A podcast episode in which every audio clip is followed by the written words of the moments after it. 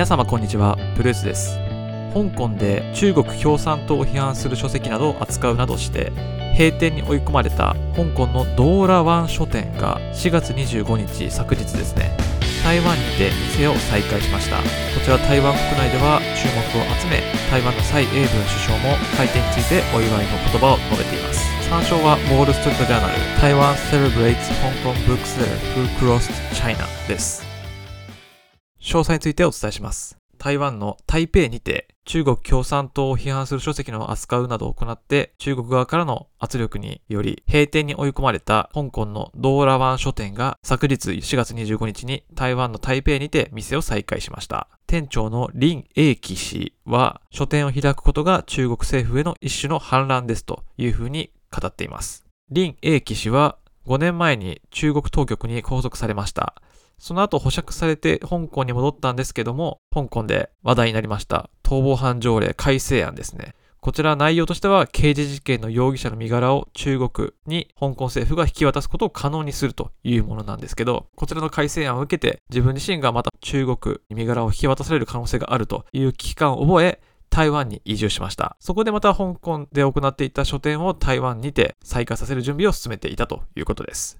また、この書店のオーナーの人は、知識は腐敗した政府に対する最大の脅威です。ですので、知識を深めましょうというふうに語っています。ですけれども、中国国内、民間の方からしてみたら、この林英樹氏、何をやってる人なのか、どんな本を売ってるのか、一体誰なんだと、ほぼ99%の人は彼が誰かを知る由はありません。ただし、迫害された彼は香港、台湾を中心に世界的に注目を集めています。この回転を受け、台湾与党民進党は中国の迫害の恐怖の中で民主主義の島に逃れた香港の書店を支持します。蔡英文大統領は台北に新店をオープンしたことを祝福しました。ただし中国側の反論としてましては、この開店を祝っているのはアジアで香港の反中国主義を取る人たちと植民地政策の支持者だけだというふうに語っています。この中国が、まあ、植民地政策の支持者が気に入らないというふうに言っているんですけども、実際に中国側が今行っている各国への政策については、新しい植民地政策に他ならないというふうな意見も相次いでいます。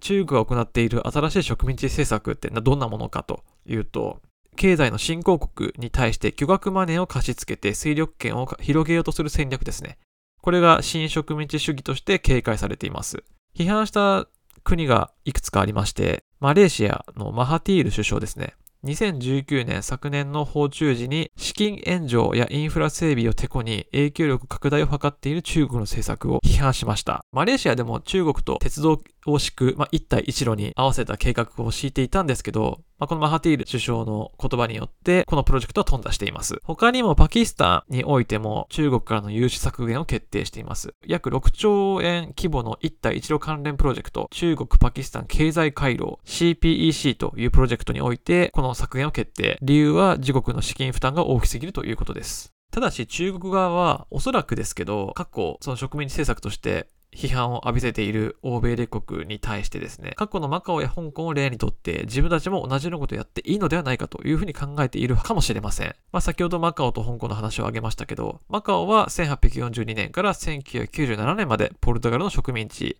香港はイギリスの植民地でした。今では両地域は中国の特別行政区として一国二制度を取られています。一国二制度っていうのはマカオや香港が中国の一部であるという前提で定められた範囲で自治や資本主義制度を彼ら自身がそれぞれが存続できるというふうに認める体制のことです。ただし、この貸付戦略もただではうまくいかないというふうに考え出しました。まあ、先ほどのマハティール首相の批判も相次いだように貸し付けて経済的な負担が大きすぎるのでやめますと引き下がる国も多く出ています。で、これがうまくいかないのではないかと考えた中国が、まあ、今回コロナウイルスを利用して経済疲弊した国へ資金援助やマスク外交を展開しています。これは今回、まあ、弱みにつけ込んだ形ですね。で、したたかに侵食し始めているというものです。一応のコロナウイルスという、これらをなんとか解決するために自分たちが打って出るという大義名分を一応彼らは得ているわけです。で、この大義名分を使ってどこまで侵食を続けていくのか、おそらくこのまま続いていけば中国の侵略というのはどんどん進んでいくと思われますので、どこかで世界中で中国へのノーを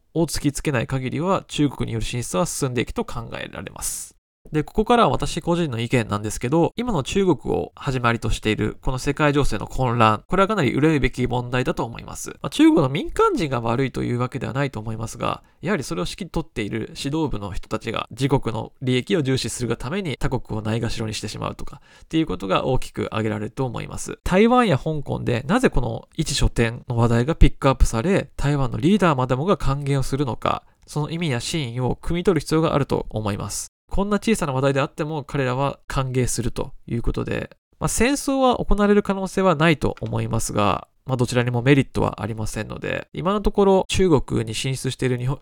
企業、アメリカ企業を含めて、数多くの国々が中国に進出して莫大な利益を上げているという蜜月関係が経済的にあります。だからそこを断ち切ってしまうというのは、彼ら日本の企業や他の民間企業にとっても痛手になってしまいますので、中国側とはうまくやってほしいという思いを、こう、日本政府とかアメリカ政府にうまく伝えて、そしてうまく外交を進めてきたという展開もありましたが、やはり今回の件でもう中国側に対してはどっかで諦めて他の場所とかに展開していく必要があると。その方が理にかなっていますし、世界的な協調外交を進めていくためには、まあ、中国を一旦諦めざるを得ないとそうすることで世界のある程度の秩序と治安が保たれるのではないかと考えています。まだ経済的な蜜月関係というのは、まあ、多分切ってもすぐに断ち切れない部分もあると思います。ただし、まあ今これ断ち切らないといけない分岐点になっていると思います。で、中国と関係をストップして、どことまた結んでいくか。まあそれはアメリカとか東南アジアと、まあ日本国内でもいいですし、そういったところで賄うほかありないとで、中国品の購入も、まあ、控えるっていうことにするとちょっとなかなかトゲがありますけど、やっぱ経済的な制裁も辞さないくらいにちょっと対立姿勢、まあ、その間、台湾や香港、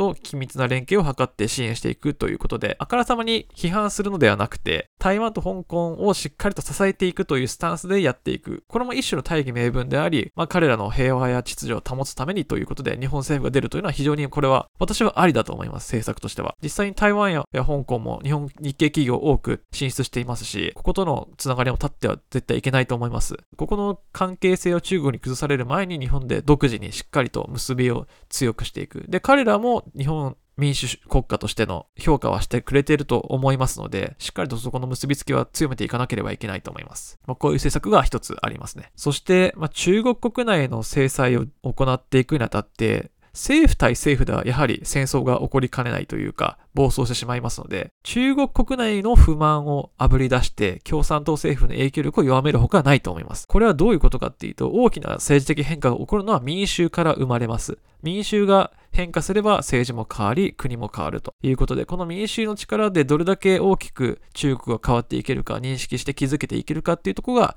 非常に大きなポイントになってくるかなと思います。